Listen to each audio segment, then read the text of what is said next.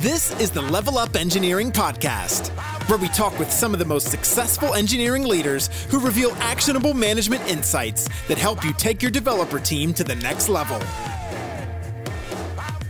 This episode is brought to you by Coding Sans, a software development agency building web applications from design to delivery with React, Node.js, and Angular. Check them out at codingsans.com. Hi everyone, Carolina Toth speaking, and this is the Level Up Engineering Podcast. In every episode, we talk with accomplished engineering leaders about different kinds of leadership challenges they face. Before we get into today's episode, I'd like to share with you that if you sign up for the Level Up Engineering newsletter, you're going to receive new episodes two weeks prior to them being released to the rest of the world. So it's a really good deal. Click the link in the description and join our engineering leadership community. Today, I have a special guest, Charlie Roman. He has quite an impressive list of experiences on his LinkedIn, but currently he is a technical director at Respawn Entertainment, where he works on a very exciting project. Today, welcome to a special edition of Level Up Engineering. It's called Stories, and we talk about leaders of successful products and what it takes to manage teams who are creating really successful products. So, without further ado, please, Charlie, tell us a bit about you, what you do, and what we should know about you. Thank you. Uh, yeah, I mean, just to say it's it's great to be here. I'm Charlie. I'm currently a, re- a technical director at Respawn Entertainment. I'm working on a, a Star Wars FPS at the moment. Um, before this, I worked at, at Riot Games for, for six years, working on a project called Project L. It was a League of Legends fighting game. I was a senior engineering manager there.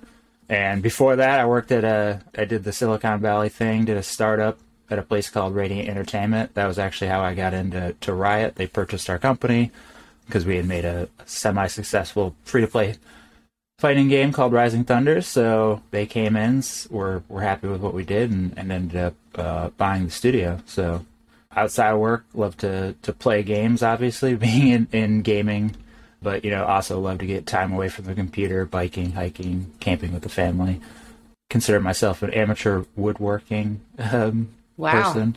You know something you know everybody's kind of picked stuff up in the in the pandemic as well i think so you know i started sourdough bread for a while also did kombucha i, I continue the kombucha brewing but haven't uh, continued on with the sourdough it's just a little too much work for me but nice thank you thank you yeah.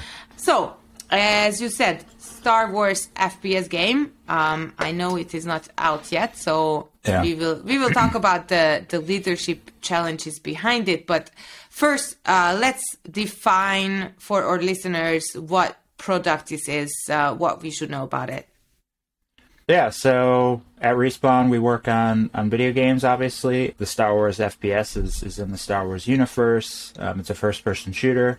That's really all we've talked about with the game so far because we're still pretty early in development. But um, you know, I'm super excited to be be part of this team. Respawn's made a lot of other first-person shooters that are extremely well received, like Apex Legends and Titanfall. So we're we're carrying on a strong tradition of, of making cool video games. So. How awesome! And so we heard a little bit about how you ended up um, at Riot. Um, how did you end up here? Did they did they approach you? What was the what was the the process?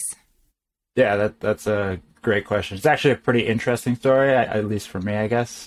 So I was pretty happy at Riot, and I think a lot of people can attest to maybe being on LinkedIn and just getting a bunch of messages all the time, and, and half of probably more than half of them you don't even look at, take a second glance at. But uh, I remember Respawn contacted me about the position, and being happy at Riot, there was only probably a handful of studios that could have reached out and you know would have piqued my interest, and Respawn was one of them.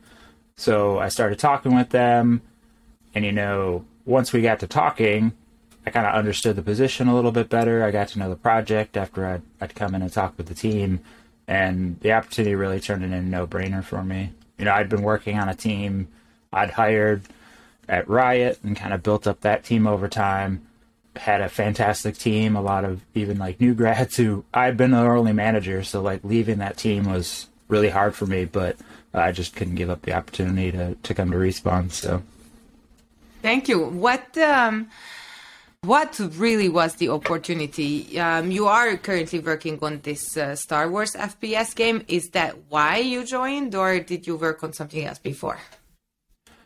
Yeah, so I mean, I was working on a, a game before. We were a fairly big team. I had a 13 person engineering team total that I was working on, but um, I only managed about half the team at the time.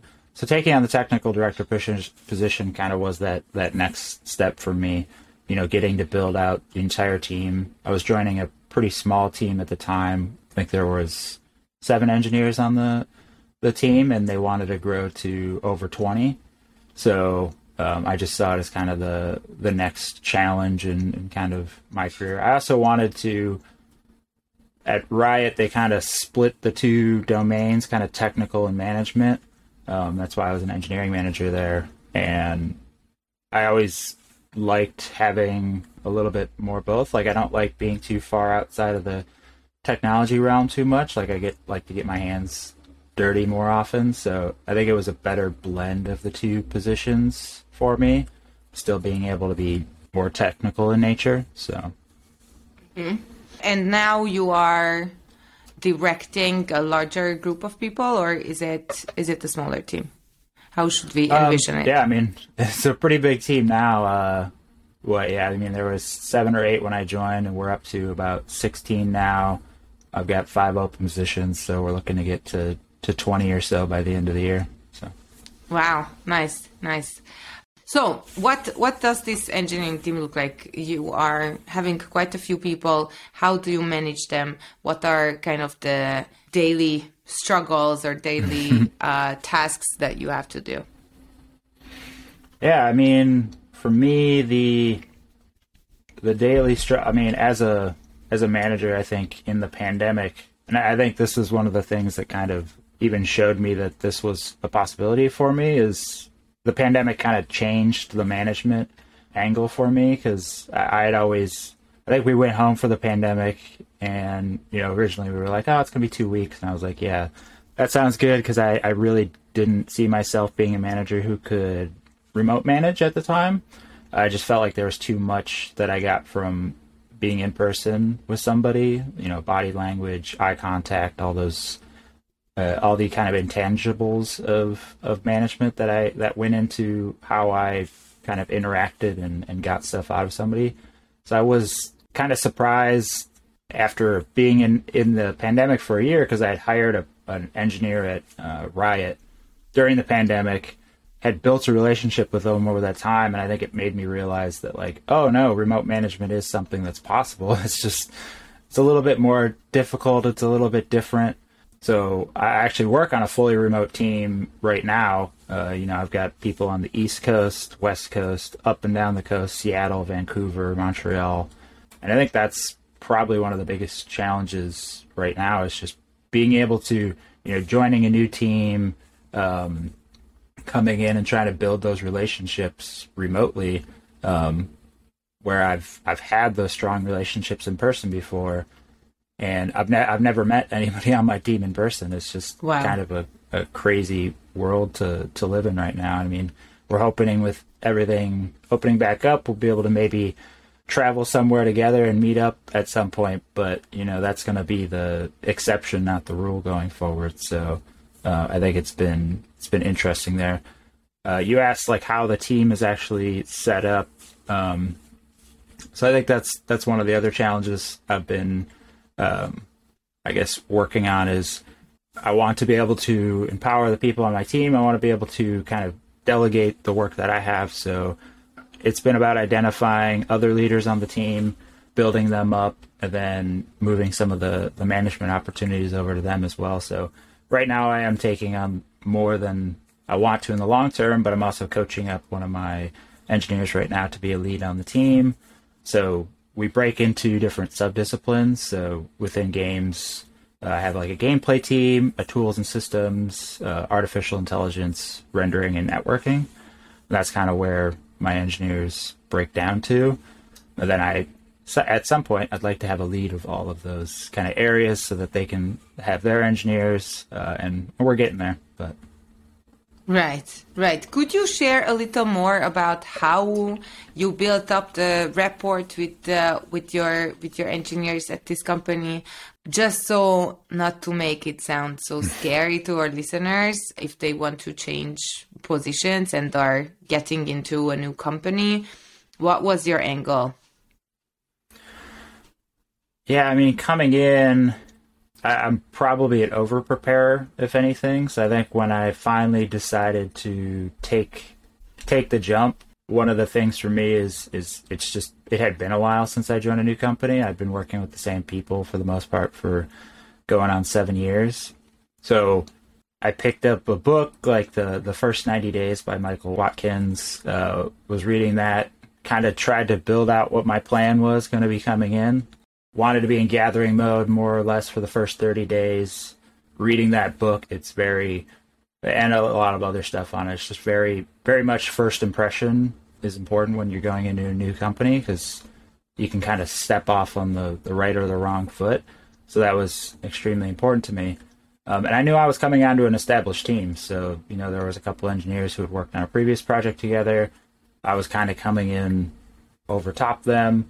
So I knew there was a chance that it could be a a pretty touchy situation um, going in. So for me, management's always just been about being myself. Like I don't want to feel like I'm putting on a face. I want people to feel empowered in their role. So it was about coming in and and being in that information gathering mode and and not making people feel like I was just going to come in and kind of change everything that was that was going on. I, I wanted to understand how the team worked. Like obviously they had been successful in the past without me, and I wanted them to be successful in the in the future with me. And that doesn't mean coming in and, and changing everything. So I wanted to make sure that they knew that that wasn't my goal, but I was going to gather that information, kind of figure out, you know, if there were things that I needed to change that I did. So for me, you know, it's been I have weekly one-on-ones with with all my engineers. I think that's uh, extremely important to me, just to be able to to have that connection, not not having any, we can't meet in the, the kitchen or, you know, grabbing a drink or whatnot. So I think it's important to continue to have that time for them. Not only that we can just get to know each other, but they just feel like they have some time on my calendar to, to ask me, you know, anything about anything. Right, right. You mentioned that you were in gathering mode for a while and you were looking out for things that you might want to change. Did you find anything worth changing, or was there sort of questionable realms where where you where you were thinking about changing some things? Yeah, I I didn't want to change too much when I first came in, but I think one of the things that got in the way of that plan was just when I came in, they had had a hiring process up to that point, and it just wasn't getting the information I needed to to make a good hiring decision. So I, I really felt like even though I wanted to, to hold off on making too big of changes coming in, it was something I, I needed to change immediately. So it was actually one of the first things that I, I kind of took took immediate action on, I guess. And I mean, for me, there were kind of three pillars that I wanted to, to base the changes around just so that I could kind of build up that uh, I wanted people to buy in, obviously, to the process. You know, changing a hiring process can be a can be a big thing. So I wanted to explain to people, be able to explain to people why I wanted to make those changes. And and obviously, you know, the first one's making a good hiring decision. The second one was inclusivity. And then the third one was was candidate experience. And I wanted to, you know, have a process that kind of focused on those those things. And I've been able to kind of stage those changes over time since hiring the hiring process is a big a big thing, and I was I've been kind of slotting in pieces as as they come online. So, mm-hmm. awesome. So now that we have talked about a change, um, mm-hmm. what has been other challenges that you have faced in this role so far? You you haven't been there for a year, if I am correct. Um, yeah. What what other challenges did you have to figure out?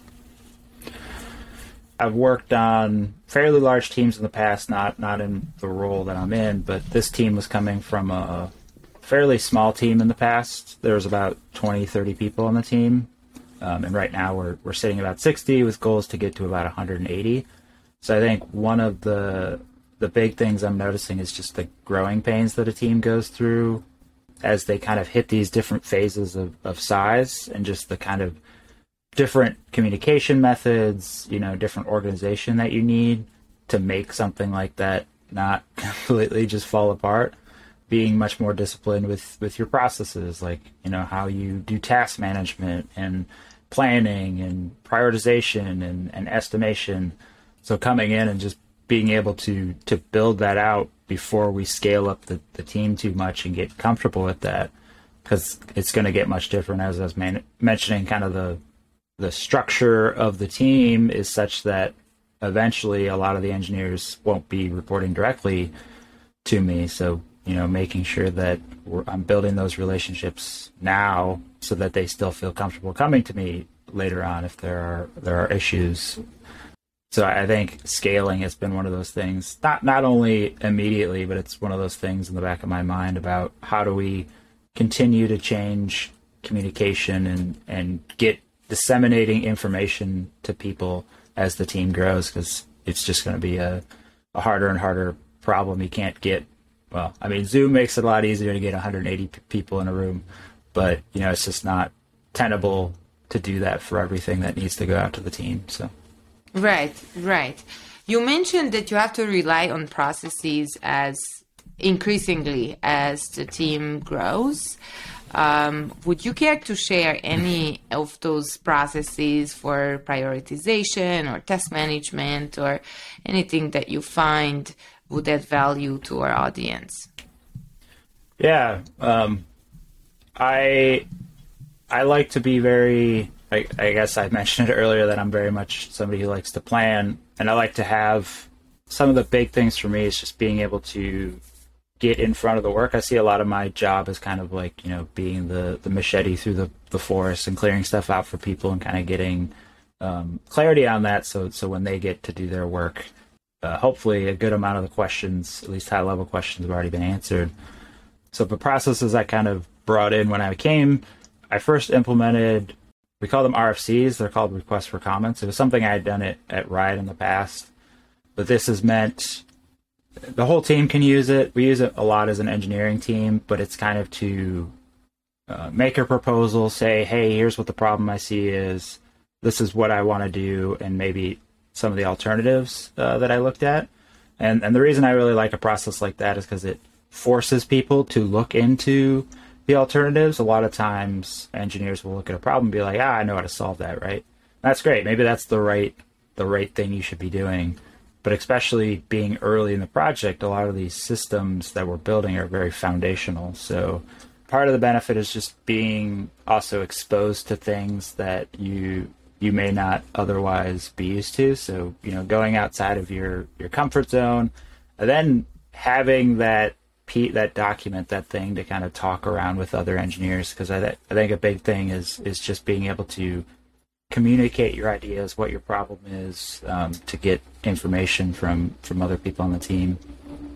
So this um, is something that you do when you do like a new milestone, or how often do you do you roll out a request for comment? Yeah, it's it's not really milestone based. It's more uh, feature or problem based, and it really depends on how how you see your problem. So it can be as simple as like uh, I had a cha- uh, RFC for you know how we do change list description in, in Perforce. Like, what do you put in there when you you check in to like how am I going to ar- ar- architect our automation system?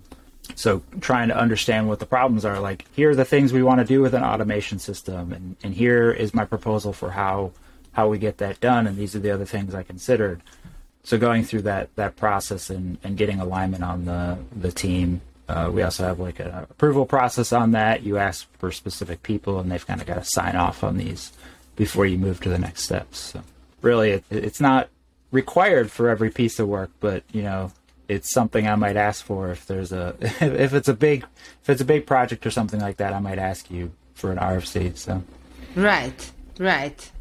So if we are talking about challenges, uh, this is something that you have implemented these these RFCs. Um, what is your biggest challenge at the at the moment? Hiring, hiring is is always a, um, you know, having having a bunch of positions open, knowing that we need to continue to to scale out the team. I think um, that that has been one of the things consistently that I've been uh, putting a lot of my my time into. Um, as I mentioned, just you know, being that person who's who's getting in front of the team, making sure I'm looking out for the unknown unknowns. It's kind of a silly term, but you don't know what you don't know, and when you Right. stop, and if you stop looking for them, then you'll never find them. You know, going to sneak up on you and, and cause a lot of issues. So, um, especially in games, you know, it's there's it's cross disciplinary. You know, I have artists, designers, uh, engineers. They're all checking in different stuff, and it has different you know characteristics for how it plays with the game. You know, an artist might check something in that completely ruins the performance of the game, and we got to you know figure that out and how we get in front of those problems. Or um, so you know, part of that is just making sure that I don't feel like I'm caught unaware when things things come in. Um, it's just really hard to do that with a, a 60 person team. I can't have a conversation with everyone. Uh, so how how do I rely on my other engineers to pull that information out, other department heads? So yeah, I mean, relationship building is, is really big there as well. But, So, I know you have mentioned hiring as a challenge, and I'm sure being able to work on Star Wars is like a big uh, calling for the engineers. How do you vet the engineers that you hire? What are kind of some of the things that you ask them? I'm sure you have more mm-hmm. engineers applying than you can Yeah. you can hire or you want to hire. I think it's becoming less rare, but in the past, I've, I've seen kind of you know a lot of effort put in towards the the engineering, you know, how you actually program side of things. I'm I'm pretty well balanced between that and kind of like who you are as a person, more of the the soft. Just because gaming is a extremely cross collaborative work where I've you're not just working with other engineers, you're working with artists, you're working with designers um, a lot of the time. So being able to communicate your ideas and, and get information out of there, soft skills are extremely important. So the way I structure my interviews is kind of in three different parts. I don't know if you've heard the term T-shaped engineers before. No, please enlighten. Yeah, so T-shape, at, at least in, in how we look at it in, in games, and it has applications to other tech as well, but like across the top of your T is, is just the breadth of your engineering knowledge. So, you know, you're able to walk across the stack, like take something from implementing it on the server side to kind of that final what the user sees on the front end. And we do that part of the interview through a take home test. And it's we make it as short as possible. Um, we found four hours is about as, as short as we can get that. Um, and then have candidates bring that on site with them, their, the results of that, and kind of do a code review with us. I really like that process just because it's, I don't know, interviewing is is an interesting thing because it's, it's not really like work at all. Like when you're actually trying to get it at how it's like to work with somebody, a lot of interview processes don't get at that. So we have them bring that in. We do a code review with them, so it's very much more of what you would get in an, an environment with us, where you've got to be able to talk about your code, explain how you problem solved, and everything like that. So that's kind of the the breadth of the T. Um, and then the the line down is kind of what your specialization is, so um, or your depth. We call it broad tech and, and deep tech, and that the the depth of your T could be, you know, you're a rendering engineer, you're really good at graphics or networking or, or gameplay. So we have different uh, kind of rubrics that we use in those different areas to to get at those specific things, so that we can kind of understand what is the thing you're really good at that you're bringing to the team, along with having that kind of base um, engineering fundamentals. So then the last part of that is just kind of more of the soft cultural things like you know how do you communicate how do you collaborate are you growth mindset um, those kind of things to understand what it's going to be like to work with you day to day. That sounds like a very fun process where you get to meet the different aspects of the same person. How do you collaborate with the other departments? You mentioned that there are artists and designers and engineers, of course.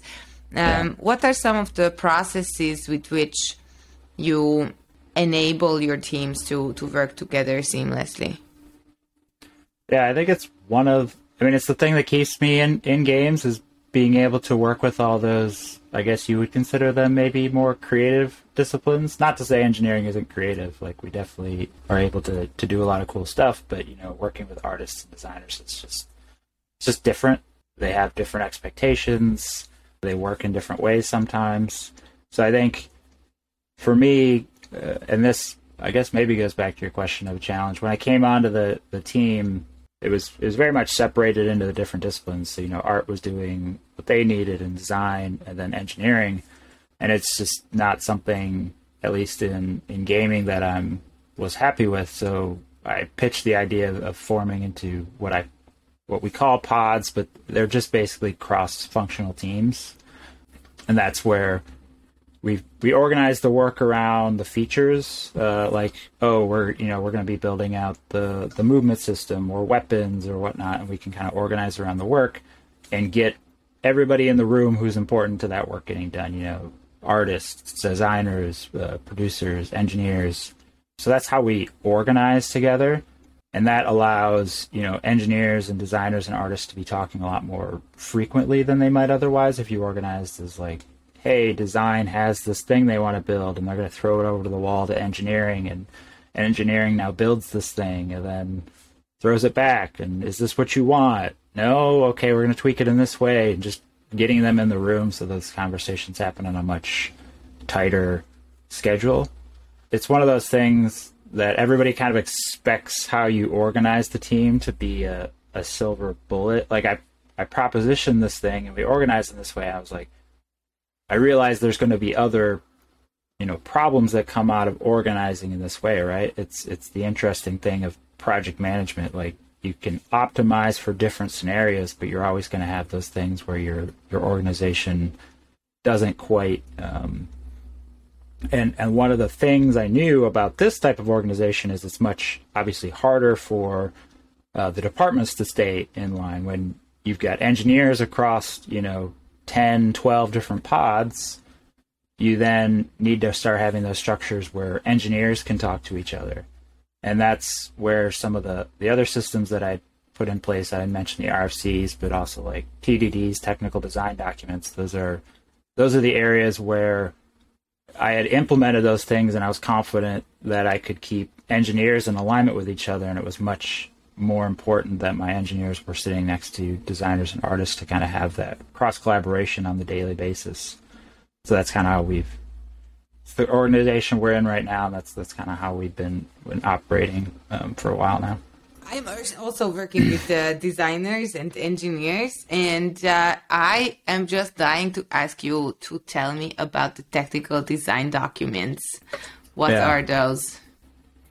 Yeah, so I, I guess our process at a high level is, is kind of the first part is is information gathering, getting out requirements. So working with designers, hey, what do you what are your goals for the system? What do you want to build? Getting out all those requirements so you can obviously engineer the, the best thing that, that makes sense for that space. And then if you feel like it's necessary, it's the RFC. So TDDs kind of come in at the next stage. Technical design documents in our, our flow are very much meant to be able to communicate the you know the technical design of what you want to build to other engineers on the team. And and it's kind of twofold. It helps you get a better understanding putting something down on paper before you just just go off and uncode it. But it also allows other people to kind of understand where you want to go with it. Hey here's why i want to do it in this way. Uh, be able to take the expertise of a lot of the team. You know other people may have done this before and oh, you know, you're going to hit a roadblock when you when you try to do it in this way or whatnot. So having that document to kind of talk around, especially early before you've already gone off and, and started coding stuff, uh, I find extremely extremely valuable. We've had multiple conversations around those documents, and it's always it's always interesting how much comes out of those things. That, oh, I hadn't really thought of that. Oh, that's that's good. I need to take that into account when I'm building out the system. And I don't know. In, in my career, it's not something that always gets done. Like being able to build the time into your calendar to or your processes to account for those those different things, getting that alignment early. Sometimes it's just, oh, I'm just going to jump in and start making this thing, right? And then, you know, six months down the road, you might be like, oh, well, this isn't exactly, and I need to refactor it now because it's not what I need. And it's not to say uh, you can do all the process in the world. You're still probably going to have to end up refactoring stuff, but it's just how do you get ahead of of those things and hopefully cut down on the number of things that end up not being exactly what you need going forward. But mm-hmm. Right, right. It's hard, it's hard to quantify those things, right? When you tell somebody they're doing something that's keeping them from having pain in the future that they'll never experience, if they, it's it's a weird thing to be like, yeah, you need to spend this, you know, couple days to write this thing, but you'll never know whether you need it or not because you may not experience the pain in the future, right? Because you did it right. Yeah. I love it. I love it. I think that's true of all of our decisions. We can never know what would have happened, but we can just hope that we are in a fairly good place. It, it's interesting because I I'm definitely somebody who's like it, I mentioned all these processes, I guess, but I'm very much somebody who's not process for process sake. Like just because I have these things doesn't mean we should be doing them for everything. Like if you're just writing a very small system, it's like no, just skip skip that. You can go right to to coding. It's not meant to be like a very rigid system. Because I always find those the systems that are extremely rigid. It's like you get people who are grumbling like, "Oh, why do I have to do this? Like, um, spending two days on this when it I could have been done by now." And it's very much where if if somebody comes to me with a new process and they can't explain to me why they think it's important or what benefits it gives, then like I'm like no, like let's we're not we're not going to do that because you think that's how the team should work, right? Like you got to be able to explain to me what the what the benefits of that process are and why we would kind of slot that in. So. Thank you for the clarification. I am sure a lot of people will, uh, you know, breathe uh, easier if they if they hear that. Let's talk about what you're doing. Is there any kind of customer feedback that you get? Are you are you at some kind of an alpha test or beta test uh, yet? Do you do you use any feedback or or is there anywhere where you get feedback from? Yeah, we're we're still pretty early, but games are kind of I, I don't I haven't worked in traditional tech a whole lot, but I think it's one of those things that it's it's interesting because our customers are are our players, and a lot of us are players as well. So the first line of defense there is always kind of ourselves. Like we need to be playing our game, we need to be giving feedback on it all, all the time. Otherwise, we're kind of missing out on a key benefit that that hiring people who enjoy games. Like I, I play hundreds of, of games as well, so when we're first looking for that line of feedback, it's it's just setting up those those things where we can get the feedback of the team, Slack channels, different feedback mechanisms through there. So I think the team ends up being the, the first line of, of defense there as far as how we get feedback. Um, but we're always looking. Big tests like that are always a large cost on on teams. So you have to balance the the benefits you see of getting going to something like that because you know we've all been in those situations where it's like oh we need to get this demo ready for something. And and the work that goes into making the demo sometimes that's that's not work you would otherwise do right? And if you're doing that all the time then you end up doing a lot of stuff that that, that doesn't really impact the game long term. So you got to weigh those the benefits of the feedback you can get versus the time that you're investing in it so we've done one much larger test. Uh, there's actually a internal team to Respawn called our user experience research team, and they were able to work with us and kind of understand what questions we wanted to get out of having people play test and you know making sure that we were getting that value right for the the work that we were putting in so those are still very much more internal. We're not. I don't know how far off we are, but uh, we're still a bit away from an alpha or a beta. So. All right. Thank you. Have you had any failed experiments? Uh, any processes that you have tried to implement and they turned out not to be right? Or any changes that you wanted to make but didn't? Or did, but they weren't as much fun as you were hoping them to be? It's a good question. Um, it's hard to think of like big ones because I like to think that I'm always failing. Like at least in as far as like the the little things you do and how you have those failures and you learn from them and you're able to adapt and stuff like that. I mean, just on revamping the hiring process, it was about getting something out there, getting it tested. Oh, it's it's not succeeding in these these ways, and how do we pull that into the next revision of it? Failure can kind of be a a bad word, I don't know. Maybe there's a better word we can we can think for it, but uh, you know, I I very much try to stress to my team that, that failures aren't aren't bad. So it's like uh, I think the common saying is what fail fast, like being able to have have those failures, being able to learn from them. Because I mean, it's really only when you don't learn from a failure do they truly become meaningless. Like you know, I failed in the same way I failed in the past, and I should have learned the lesson back then, but I didn't, and I did it again. Like those are the those are the real frustrating ones. So I don't know. It's hard to think of like a, a big example, but it's just like one of those things where I feel like I'm failing all the time and learning. I mean, management management is literally that. Like managing humans is so challenging, and there's so many different people in the world. It's just like, how do you learn to to manage all those people. And a lot of the times, it's just getting in there and, and making mistakes and and learning from those mistakes. It's why I mentioned earlier, like that. That's one of the things that we look to hire on. It's just like, do you have the the mindset where you can take those things and, and learn from them, and then hopefully be better in the future, right? Because I don't know, it's it's a very human experience to, to fail. Like if we're not failing, we're not pushing ourselves, right? So I love that. I think it's very design thinking oriented. I uh, I am a design thinking facilitator, and uh, we always lay out these rules for for our workshops you know like like fail fast and yeah. you you kind of want to get out all the things that are not working mm. Fast enough so that you can get to the good part of uh, of creating something that's actually successful. So I love your answer. Thank you. it's a it's a hard thing to instill on people because I mean failing is is putting yourself out there.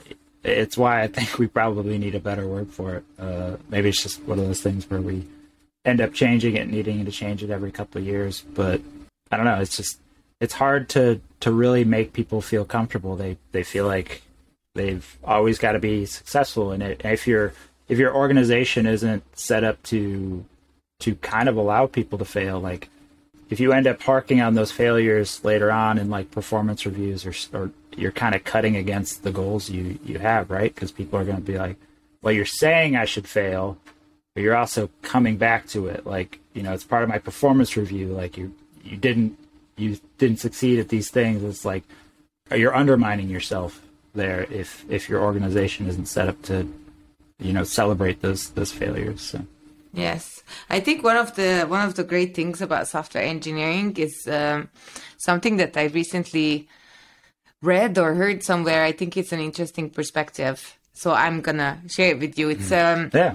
In school, they always uh, are teaching us. So you are only in the performance zone when you're taking a test or you're you're trying to jump a grade or or whatever. But usually you are in the learning zone where you are expected to to get new stuff in your head and then when we enter the workforce a lot of the times it becomes only the performance zone and people are not expected to fail because they are expected to perform based on the the relatively short period of their their life when they were learning things and yeah. so i think with software engineering it's it's expected to keep on growing and learning all the time because otherwise you're going to be left out of new tech and hot and cool things that are that are out in the world. So maybe it's like inherent in the software industry where you are always learning and always kind of trying to perform at the same time. Yeah. Yeah, I don't think it hurts like, you know, be switching through all the technologies that I've seen. It, it's one of those things where when especially when I'm hiring like new new grads or people right out of college interns, you don't have that breadth of experience to rely on, so you are kind of focusing on on how and one of the big things I look for is just how do you learn? Like what is your process for going about learning something new because like you mentioned, software engineering is it's literally new stuff all the time. There are, you know, hundreds of thousands of programming languages and it's like, oh, I need to learn this this new thing. How do you go about structuring that and, and bringing that back? And yeah, I love that that anecdote you have. It's very similar to an idea. It's probably from the same school of thought, like the the performing zone, and then there's kind of this area outside that where it's kind of where you stretch. It's kind of a management philosophy where you, you want to get people into the stretch area, but there's kind of an area right outside that that is like you, you've stretched somebody too far. They they've kind of just stressed at that point, and managing that balance between being stretched but not stretched too much that you you feel stressed, but getting you outside of your your comfort zone and kind of the performance area. Yeah, I mean it's a it's a hard it's an easy thing to say. It's very hard to to do and make sure you're always getting that because people are at different points in their lives. Like you know, the pandemic was a huge stressor on people, so making sure that all the different things going on in your life aren't what normally would have been a stretch is now in the stress zone and, and making sure you're managing people back into to not being like, like they're going to burn themselves out. It, it's why management is so interesting to me. It's just it's not a solvable problem. I can't take a an algorithm and put it on every single human and, and figure out how I plug in the different variables and, and get this person to to succeed or grow or whatnot. It's it's very uh, individual. So right. So that's why it's challenging and fun. Yeah. How do you learn? If you How were if you were asking yourself at the at the job interview, what what is your process for that? It's a good question. I was actually thinking about this the other day when I was asked because the the question I asked to get at this is I ask people to tell me about the last thing they they they learned. Like and I, I don't even care if it's engineering. Like if you learned how to snowboard or you learned how to do whatever, just tell walk me through the process of how you learned something. And for me, there's no right answer particularly other than you have some structure to how you go about learning new things because people learn in different ways, right? Like some people are visual or, or read books or watch tutorials or just want to get in and, and do something real rough and then um, come out with it. So for me, it's not even saying there's a right or a wrong way to learn something. It's just having that structure that you can kind of point to and be like, yeah, this is how I best learn. Or if I'm going to be tackling something new, I can set up a way that I'm going to, to learn this new thing. So for me, I'm I'm very much a, a, you know I talked about this earlier like prepping like I love reading books and watching videos and getting as much knowledge as I can before I have to um, you know put stuff down on on paper. I, I, recently I had a kid about two years ago and before uh, it was like right during the beginning of the pandemic, but like before she came, it was my first kid, and I was just reading all the books I can. Like there are so many books out there, but I'm just like reading all these different things and a lot of them are super anecdotal like but I remember finding this one book that was very like research heavy and you know it, it spoke to me because I like having you know this is the data the and it's data. backed up by by these things and like research on kids is very hard because it's a, a an interest like you can't you can't do much research on kids because it's unethical and stuff like that. So finding finding those areas where you can kind of do broader research and and learning some of that stuff. So I don't know. For me, it's it's very much that way. But there's no right or wrong answer. I don't think. Just that you have have a structure for how you you go about things, and um, probably some passion about learning stuff. Yeah, I mean that that's the big thing. Like um, one of the things I look for when when I'm hiring is is curiosity. Like, do you just look at something and take it at, at face value, or do you kind of want to understand how something ticks, right? Like, you know, there's there's a lot of different layers to software engineering when you're thinking about something like JavaScript or uh, even Unreal Engine. You've got like a garbage collector on the back end that's taking all your data and, and managing it for you, and it's like you can kind of just be like, oh yeah, that that's the thing that that manages all that, or you can you know dive in and you can be like hey how does this actually work? What are the things that i'm building on top of? Um, and for me those are kind of two different people maybe. Like the, the ones who kind of just take it at face value and the ones who are like actually what is going on there? And it's only one example. You don't have to know how a garbage collector works necessarily. But like what what are the different things you find interesting? Where do you where do you dive in at um, what gets you curious so thank you um, and now about learning, um, I'm circling back to our uh, topic at hand. Uh, you mentioned that you're in the early stages and uh, that you have this um, huge customer base called your own engineers.